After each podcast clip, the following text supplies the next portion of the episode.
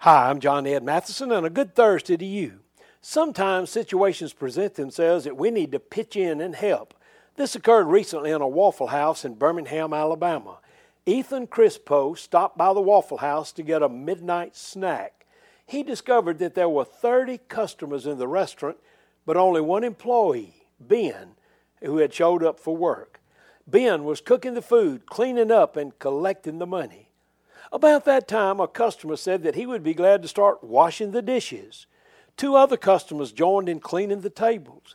It wasn't long before the restaurant was running smoothly again. One employee teamed up with a lot of customers who pitched in to help. Crispo said, It was a great demonstration of how great people can be. What can you do today to help somebody out of a tough situation? It's more productive to be a helping hand than to criticize.